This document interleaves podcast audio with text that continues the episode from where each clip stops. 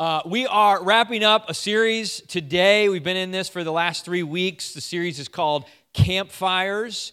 And the heart of this series really has been that as we go through our life, there are a lot of different kinds of seasons. There are seasons where things are fast and moving, there are seasons where it seems like things are really slowing down. They're all beautiful in their time, and there's lessons to be learned in all of them.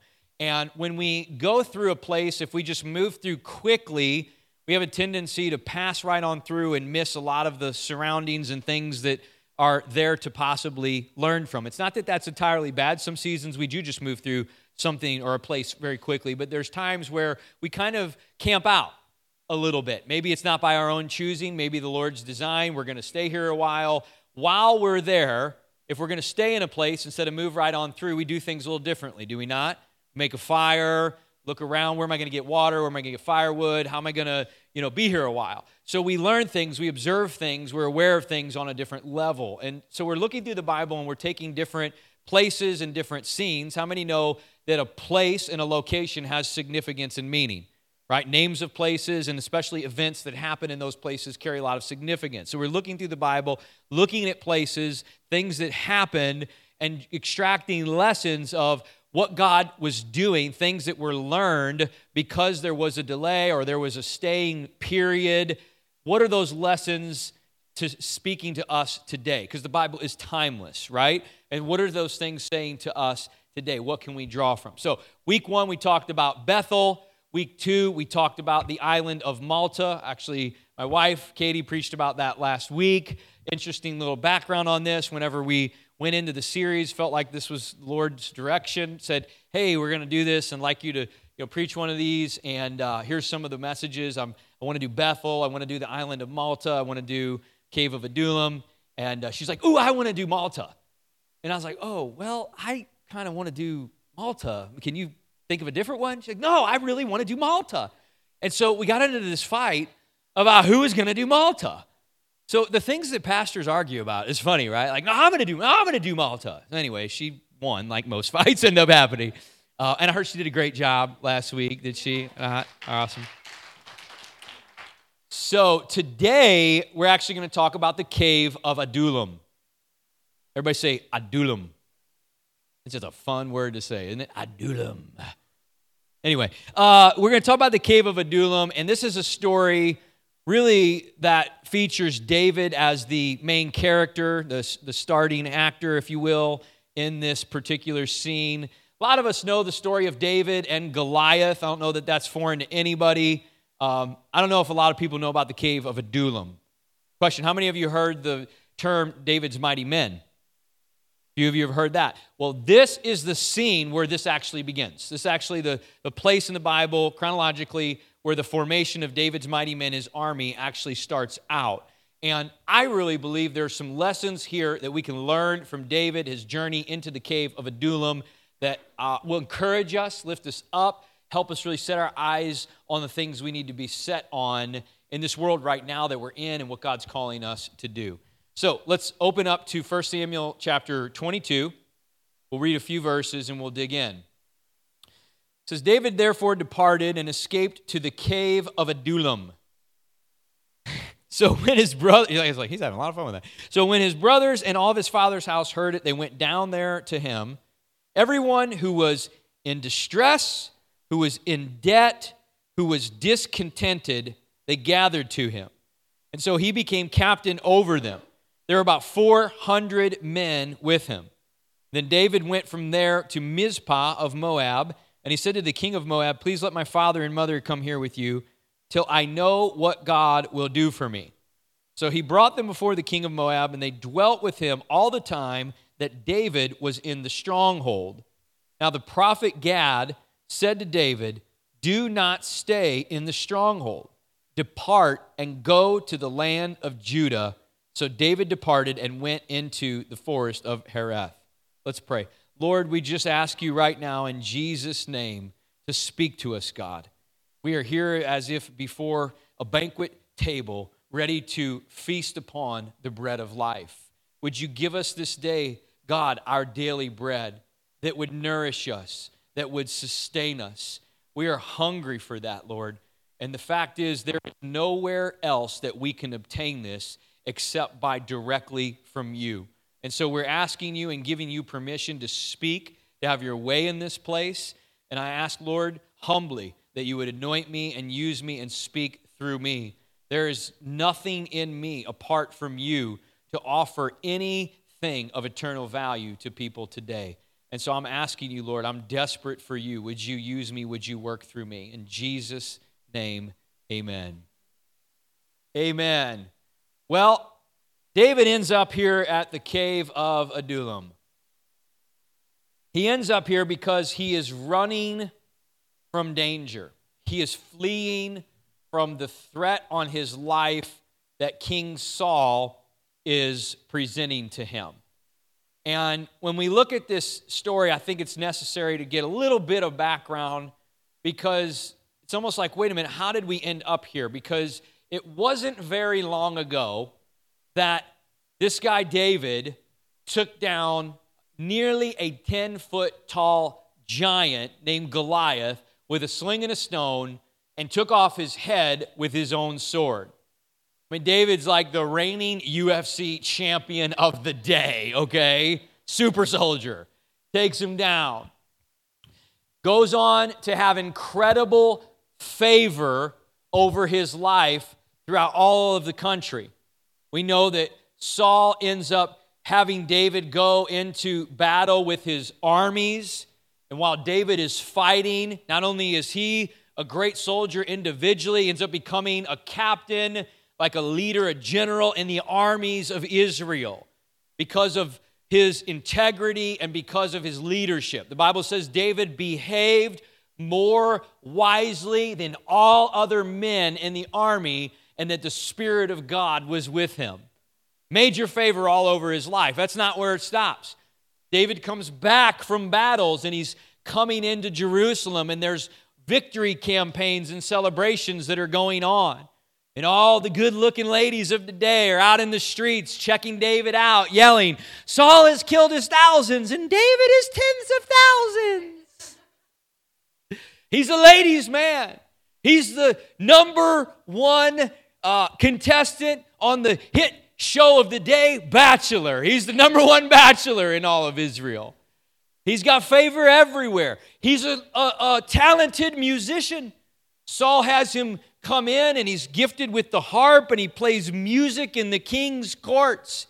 So if we're looking at it today, he's the worship leader of Hillsong on a worldwide stage. He's got it all going on. He has all this favor. He marries the, the king's daughter, Michal, becomes the king's son in law. He becomes best friends with the king's son, Jonathan, and Jonathan looks out for David and protects him and wants to make sure his best interest is always taken care of. There's all this favor over David's life, but something changes along the way. The thing that changes, interestingly, is not actually of David's doing.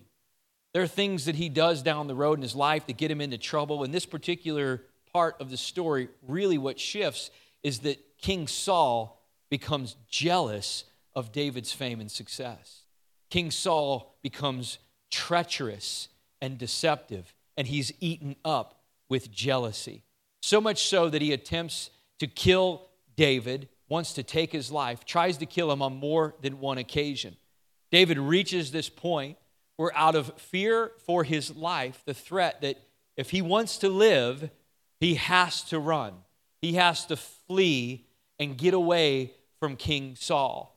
And so I want to ask you a question. I'm just curious, I think probably we could all relate to this. How many people have been in places in your life where it seemed like things were going really, really good? There was a lot of favor, a lot of things happening, and then circumstances started to shift. Maybe it was of your own doing, maybe it was not. But then it was like you went from a high to a low. It was like there's just all these ups and downs. Can I just suggest to you that that's life? Life is filled with peaks and valleys. It's going to happen to us all. The life of influence is filled with these things. And so David experiences this major shift. Everything was going great, he had all these things working for him, and now he is a man on the run for his life. So he goes through a number of places. as he is trying to get away. He actually goes through, first of all, a place called Nob. These are several stops before he gets to Adullam. Nob, he goes into the temple, and in the temple, the priest is there, and David is hungry. He needs food.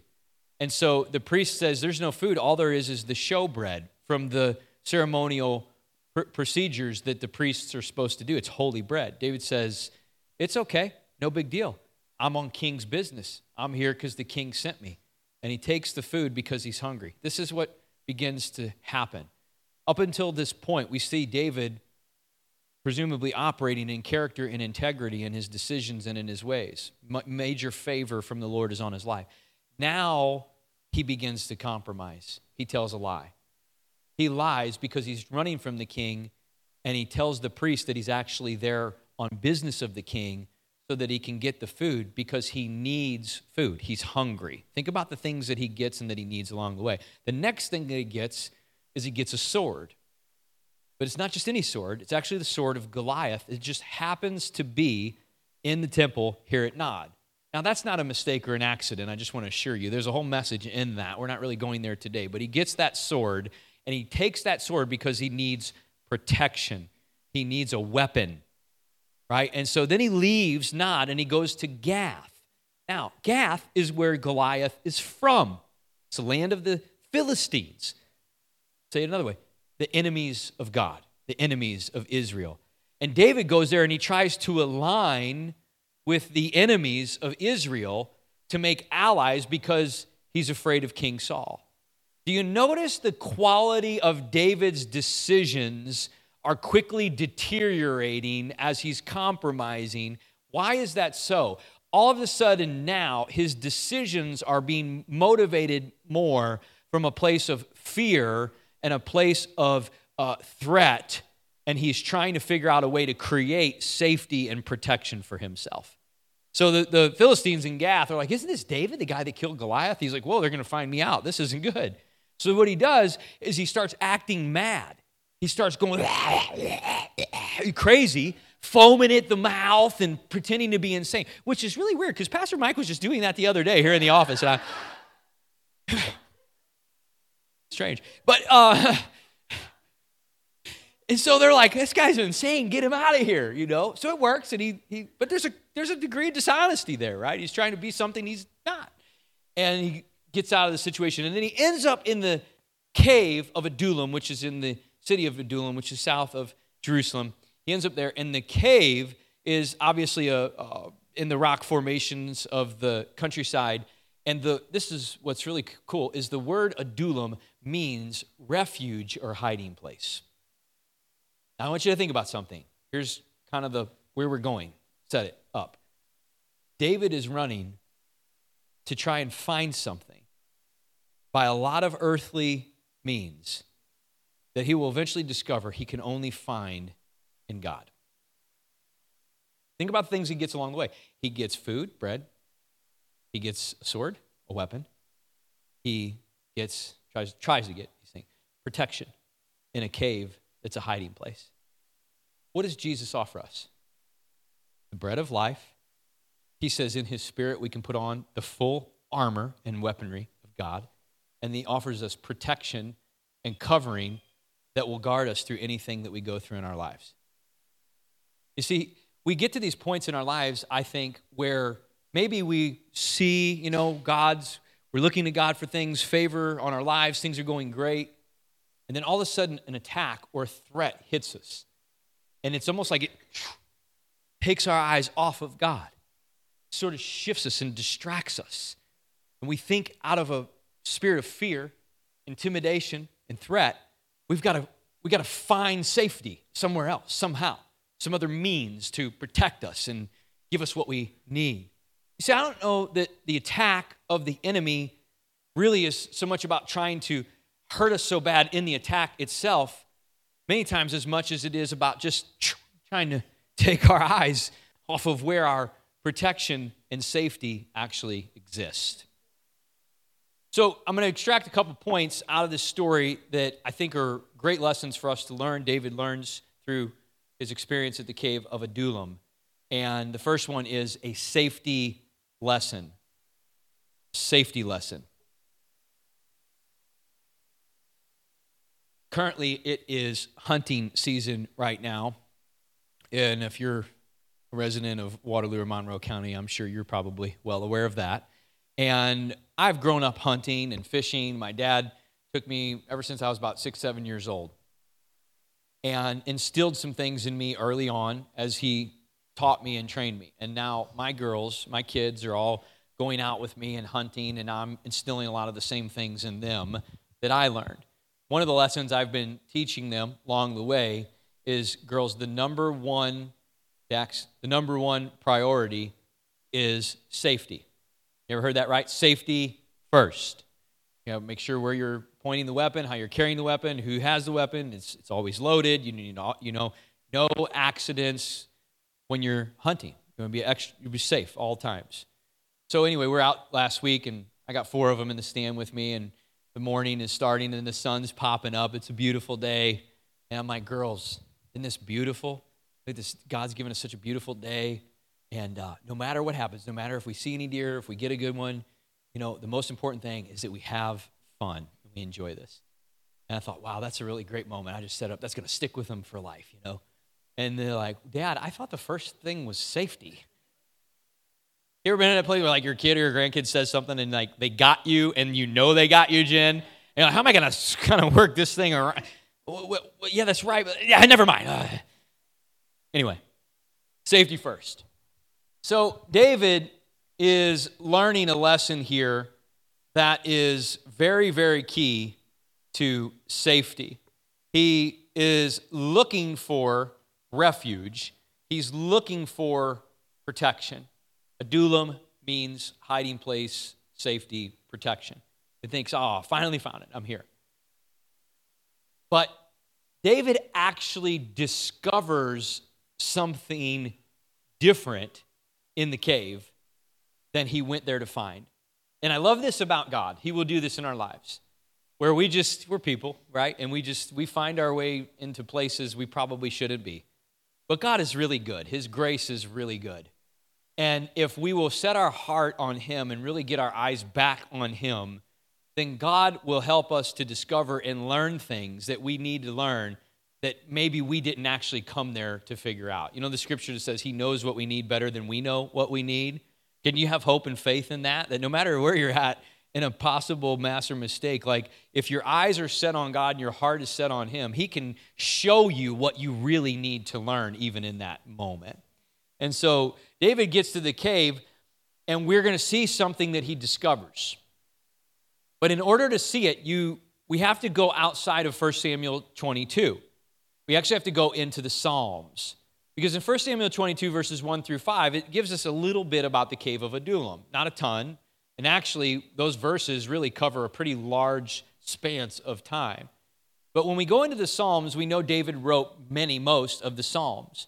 And a lot of the Psalms give us indication of where David was and when he wrote them. So when you cohesively put all of Scripture together, it begins to add depth of revelation to what we understand about events that took place in different locations. Make sense? So let's look at Psalm 57, and I want to read to you the first few verses here. We'll read together. What does David find in the cave? So it starts out in the psalm. It says, "To the chief musician, set to not do not destroy, a miktam of David, when he fled from Saul into the cave. Be merciful to me, O God, be merciful to me." For my soul trusts in you. And in the shadow of your wings, listen to this, I will make my refuge. Remember what he was trying to find in the cave, right? Refuge. The cave would provide that for him. In the shadow of your wings, I will make my refuge until these calamities have passed by. I will cry out to God Most High, to God who performs all things for me. He shall send from heaven and save me. He reproaches the one who would swallow me up. So, what's starting to happen here is that David is now starting to throw himself desperately at God's mercy. He's been running from an enemy to get away and to find safety, but things are now starting to turn a little bit. He's actually beginning to see God and kind of recalibrate, if you will, a bit on God, wait a minute, it's in you that I need to find my refuge. You get that? Think of it like this. And this is the behavior that the Christian should embody.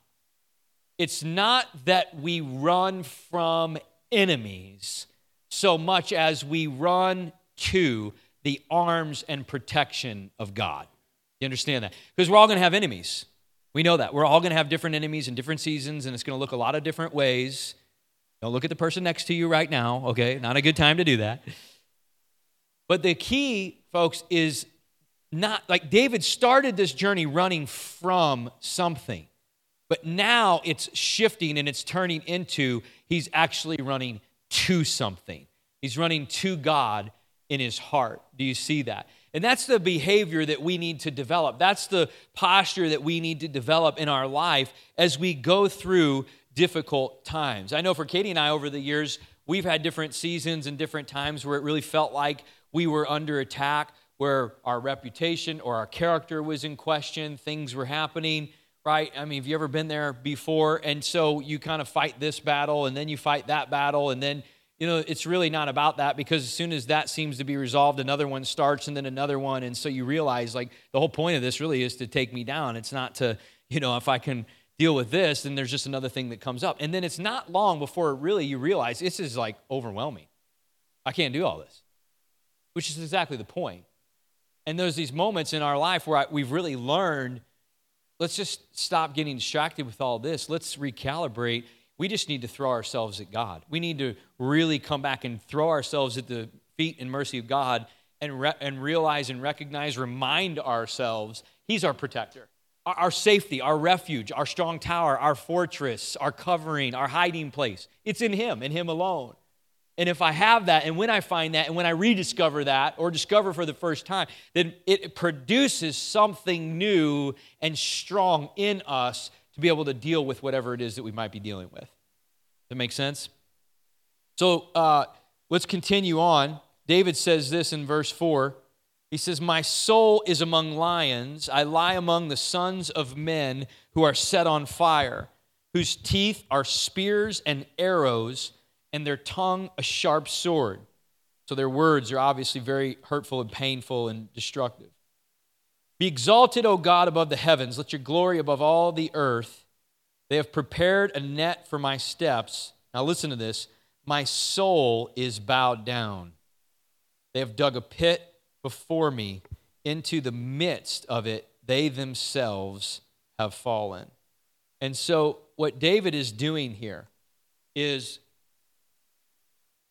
a very, very real human experience. He's running from danger, he's scared, he's kind of lost his focus on God. He gets to this cave, he, he starts to recalibrate. He's now starting to pour, throw himself at God's feet for refuge and for protection instead of this physical cave that he thinks he might have found it in. And now he's saying to the Lord, Lord, they're all over the place. They're, they're attacking. Their tongue is, their words are destructive. He says that my soul is bowed down. You say that another way. My soul is distressed. My soul is, soul is sullen. I'm heart sick. Ever experienced that emotion or that feeling before? Let me tell you what the best thing to do is. It's exactly what David is doing. It's getting very real and very vulnerable before the face of God. You see, we're people, and we're going to experience things like this. It's of no value for us to stuff it, to hide it, to walk, run from it, or pretend it's not there. The best thing that we can do is to get real before God and to pour it out. to A poured out expression of our heart. Anybody ever got to a point where things are so hard, so difficult, you're just like under a lot of pressure, and then you just kind of go off to yourself, you know, the back of the house or woods or whatever, and you just have like a really good cry. No guy will raise his hand when I ask this question. Yeah, Pastor Guy, all right, good deal you know, it just kind of like get it out, you know? It's just something about getting it all out. You kind of, okay, I, feel a little bit better now. The kids, you know, sometimes they'll have these moments where they just get so upset or frustrated or trying to do something, and so they come finally run into us and they're crying, and you can't even understand what they're saying. you know, and you're like, slow down. what's going on? And then they kind of tell you, and you're like, it's no big deal. Okay, we can deal with that. And you help them through it, and then they're like, okay, yeah. And everything's better, right? I think that's kind of like what David's doing here. He's, he's, he's letting it all out, he's pouring it out before God, he's getting vulnerable. And it's in those moments where God can actually then, it's like, okay, now we can, now we can really deal with this thing. I mean, it's not like we're hiding anything from God anyway, right? He sees all things. It's just the key is, please remember this the key is we have to give expression to the sullen or heartsick nature we're going through so that God can deal with it properly in us. We have to give an expression to that. That's what David does. Well, let me ask you a question.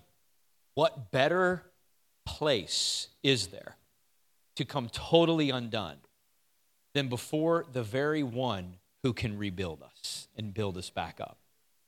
That's a safe place, is it not? And David's finding that. He's finding what this safety and refuge is actually all about.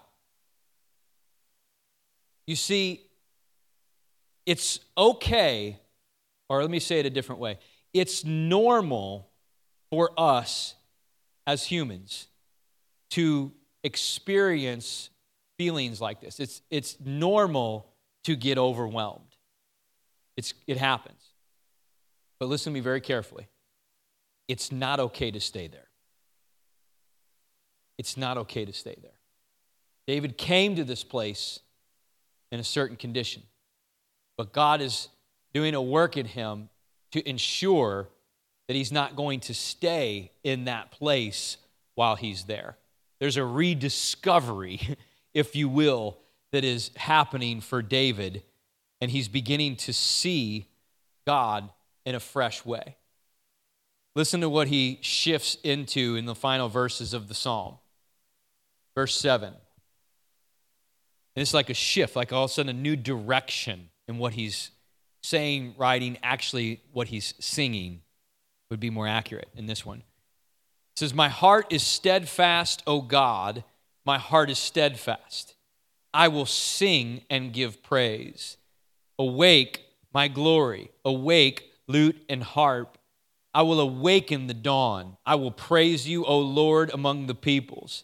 I will sing to you among the nations, for your mercy reaches unto the heavens and your truth unto the clouds. Be exalted, O God, above the heavens. Let your glory be above all the earth. You see the shift? Folks, this is as real as it gets right here. I, mean, I could script this in my life so many times over. Uh, I'm dealing with something, I'm a mess, I'm you know, oh, what am I going to do? I don't understand. I'm going to make it. God, help me. Oh, Lord, oh, yes, that's right. You're with me. You're going to help me through this, God. And then David goes from that rediscovery and then he shifts into this place where he erupts into a worship set. There he is.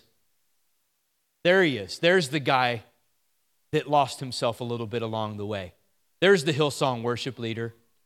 There's the guy that is erupting in praise now. You know, it's not a fake thing. It's not like some artificially created. This is a true expression, a spontaneous moment of an eruption of praise that's just created because of a new, fresh discovery. Oh, yeah, that's who God is to me.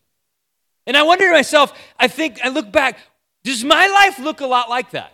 I hope it does because I, I believe there ought to be these moments all along the way in our lives that are intermingled where there are these fresh discoveries of who God is to us and what He's going to do for us. And there are these eruptions of praise that come out of us. They're like these overflow moments that there's just nothing else we can do except give Him glory and honor for that.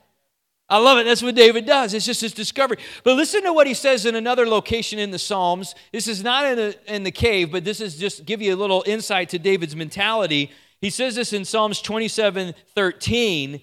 He says, I would have despaired unless I believed I would see the goodness of God in the land of the living. I, this is one of my favorite scriptures in all the Bible.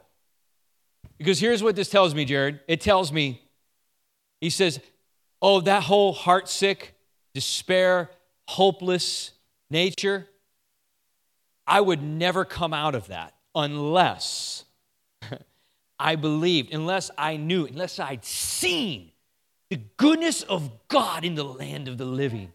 You see, I've seen God move in my life. I've seen God do miraculous things for other people. I've seen the God of the universe involved in the affairs of his people again and again and again. And I'm telling you right now, because I've seen that, I have hope, I have joy, I have peace. Had that not been the case, I would be in a place of despair. And I say it like this if God isn't on the earth doing things in the world right now, then what hope is there? Frankly, I, there would be none as far as I'm concerned.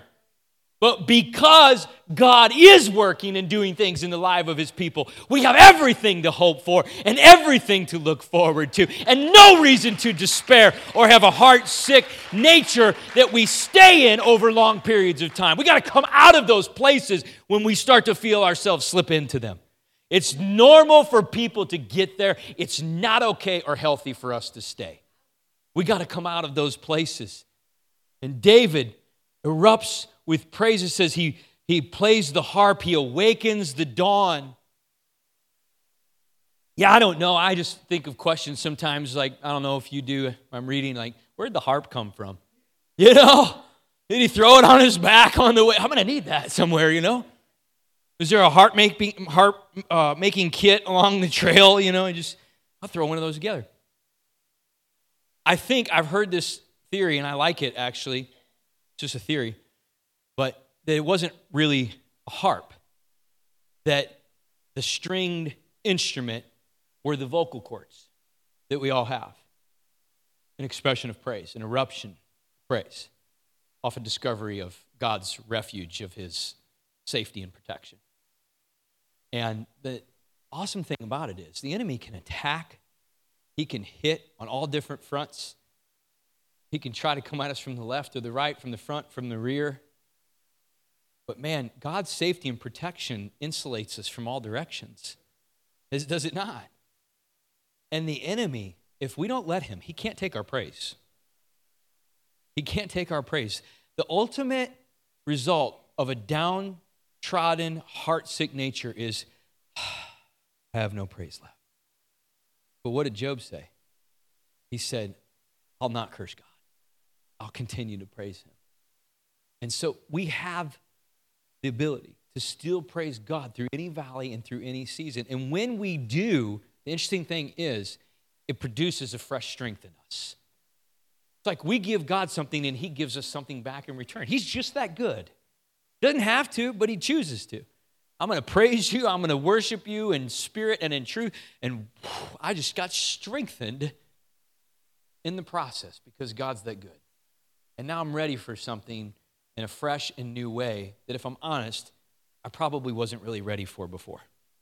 And God's done a whole little work in this whole scene, in this whole story. Last point I want to make in this is, before we move on to point two, is that he doesn't stay there. And we see this in 1 Samuel 22 5. Let's just read that real quick.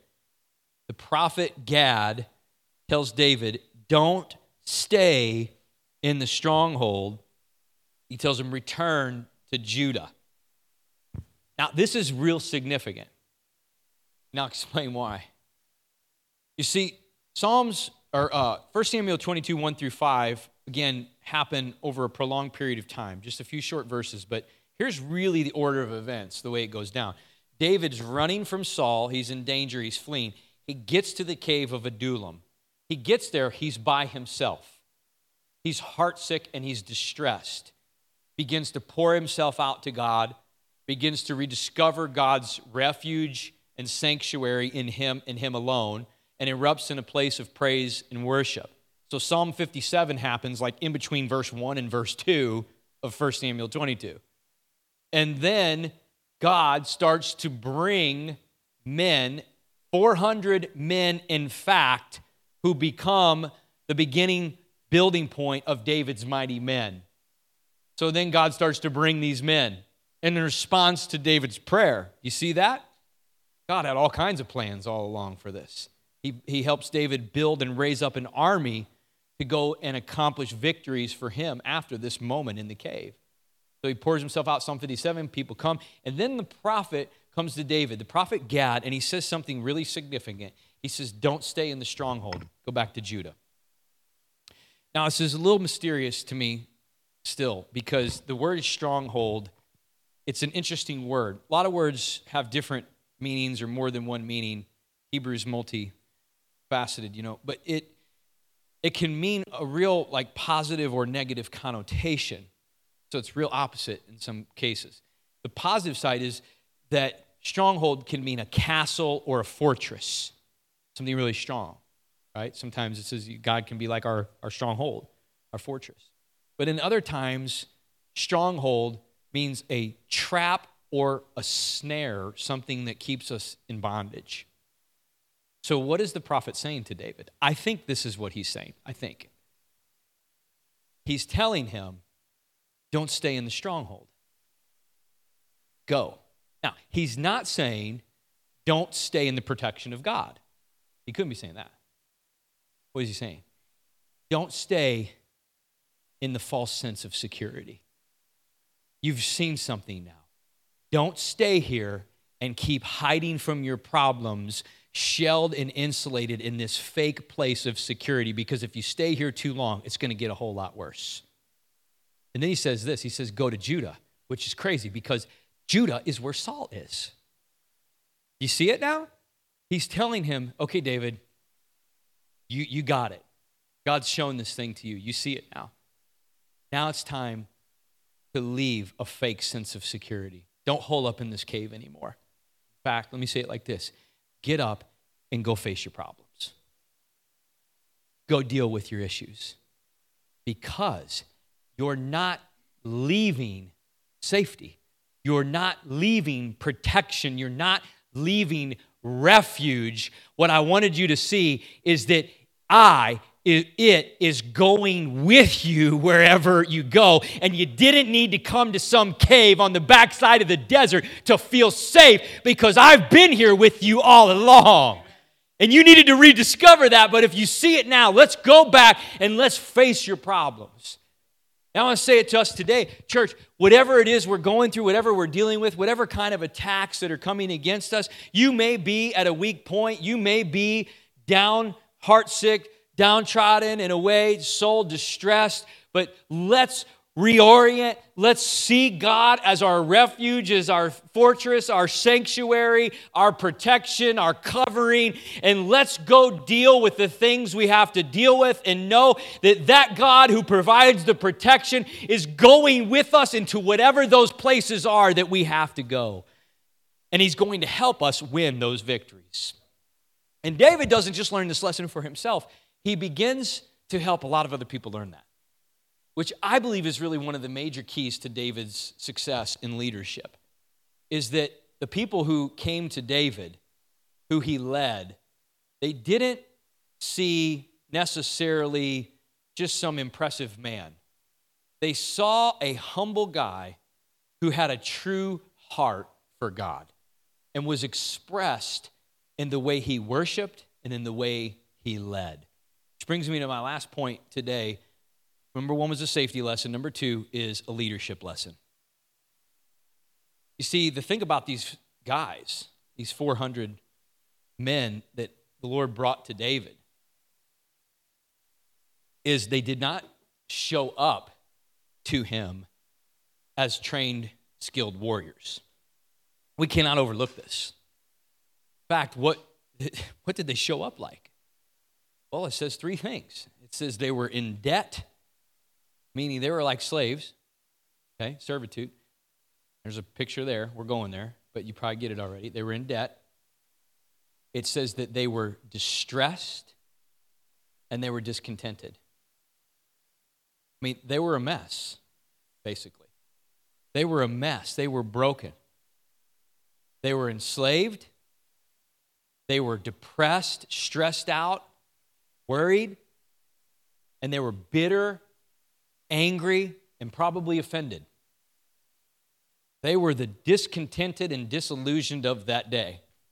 And these are the guys that God brings to David. Here's your army, David. You're welcome. I wonder what he's thinking. Oh, gosh. Tall task, Lord. But here's the point people are desperate for godly leadership. And boy, is that true today. Our world is desperate for godly leaders. Where are the godly leaders of our day? Where will they rise from? Who will rise in business? Who will rise in government? Who will rise in education? Who will rise in communities as men and women with godly leadership and godly character that God could say, okay, I can bring you the hurting. I can bring you the lost. I can bring you the broken. I can bring you the ones with so much mess and so much baggage. 10 years of counseling and psychiatry couldn't fix it. But I'm going to bring them to places where godly leadership is. Because I'm going to ask you something. If the godly leadership isn't in our land, what hope do people have? What hope do they have? If they can't be led to the one who can restore them through the godly leaders that the Lord would instill in our generation here and now. David himself was raised up to become a godly leader, but he raised up the discontented, the disenfranchised. What's remarkable is that these men ended up becoming arguably the fiercest, fiercest and most valiant warriors that history ever records. You see, David killed Goliath. That's impressive. But these guys, when you read the rest of David's life in 2 Samuel and in Chronicles, these guys killed a lot more giants than David did many battles, some where they one man killed hundreds of men in a single field. These dudes were fierce, okay? But they were raised up under David. His leadership, his heart for God that they saw and that they were willing to follow. And he earned their loyalty, their respect, and the right to lead them. I think that's what we need to remember today in places of leadership is that loyalty is earned, it's not bought. You can buy labor, you cannot buy loyalty. These guys were so loyal to David that several of them, on an occasion, were willing to risk their own life to sneak into a Philistine camp in the heart of the camp at dark just to get a drink of water for David from the well at Bethlehem. That's what they were willing to do. They put it all on the line. And David earned their loyalty because he was a godly leader who was willing to get in the trenches with them and the things that he went through in his life that helped him to seek God for who he was, he was able to impart to other people. The world right now, I believe so much, is desperate for godly leadership. You see, as David went through this process in the cave, God's plan to build an army around David unfolded. And he built an army around David to strengthen him and to equip him for the future victories that would be won to sustain the throne that God had planned for him. Wow. I wonder who God might be interested in sending to you right now, whom he might be interested in bringing to you to help lead and to help guide. And so I'll close with this last thought. David, really, in this story, when we get right down to it, he is a prefigure or forerunner to Jesus Christ. You say, I don't understand how you, what do you mean? Well, in the Bible, when you look back, you can see that there are different figures in different situations that are forerunners of Jesus, whom he later comes along and fulfills in perfection. Moses was a prefigure, he was the deliverer of God's people who were in bondage and slavery. Moses delivered them out of slavery and led them into the promised land. Jesus is our deliverer. He delivers us out of the bondage of sin and death and leads us into our eternal promised land. Jonah, Jesus himself said this. He said, Jonah was in the belly of the whale three days and three nights. But I'll tell you, the Son of Man will be in the belly of the earth three days and three nights. And as Jonah was a prophet, I am here now telling you, and yet you do not hear me. But a greater than Jonah is among you. You see that? Jonah was a prefigure in ways Christ. David is a prefigure to Jesus in this situation. In others, places in the Bible, in different occasions as well. But in this particular one, here's how all the broken, all the hurting, all the lost, those who are in debt, who are hopeless, unfulfilled, without purpose, we come to Jesus this way. And as we come to Jesus and we see Him for who He is, we give our life to Him, we give Him our loyalty. He pays our debt, He restores us. He releases purpose and destiny into our lives that will bring us fulfillment and drive out discontentment. And He says, I will raise you up to be a warrior in an army that I'm building in your generation right now. I'll equip you for the call that I have on your life. Hallelujah. Would you set your eyes on Jesus now? See him, worship him. Let's stand. Let's just worship the Lord our final moments before we go out of here today.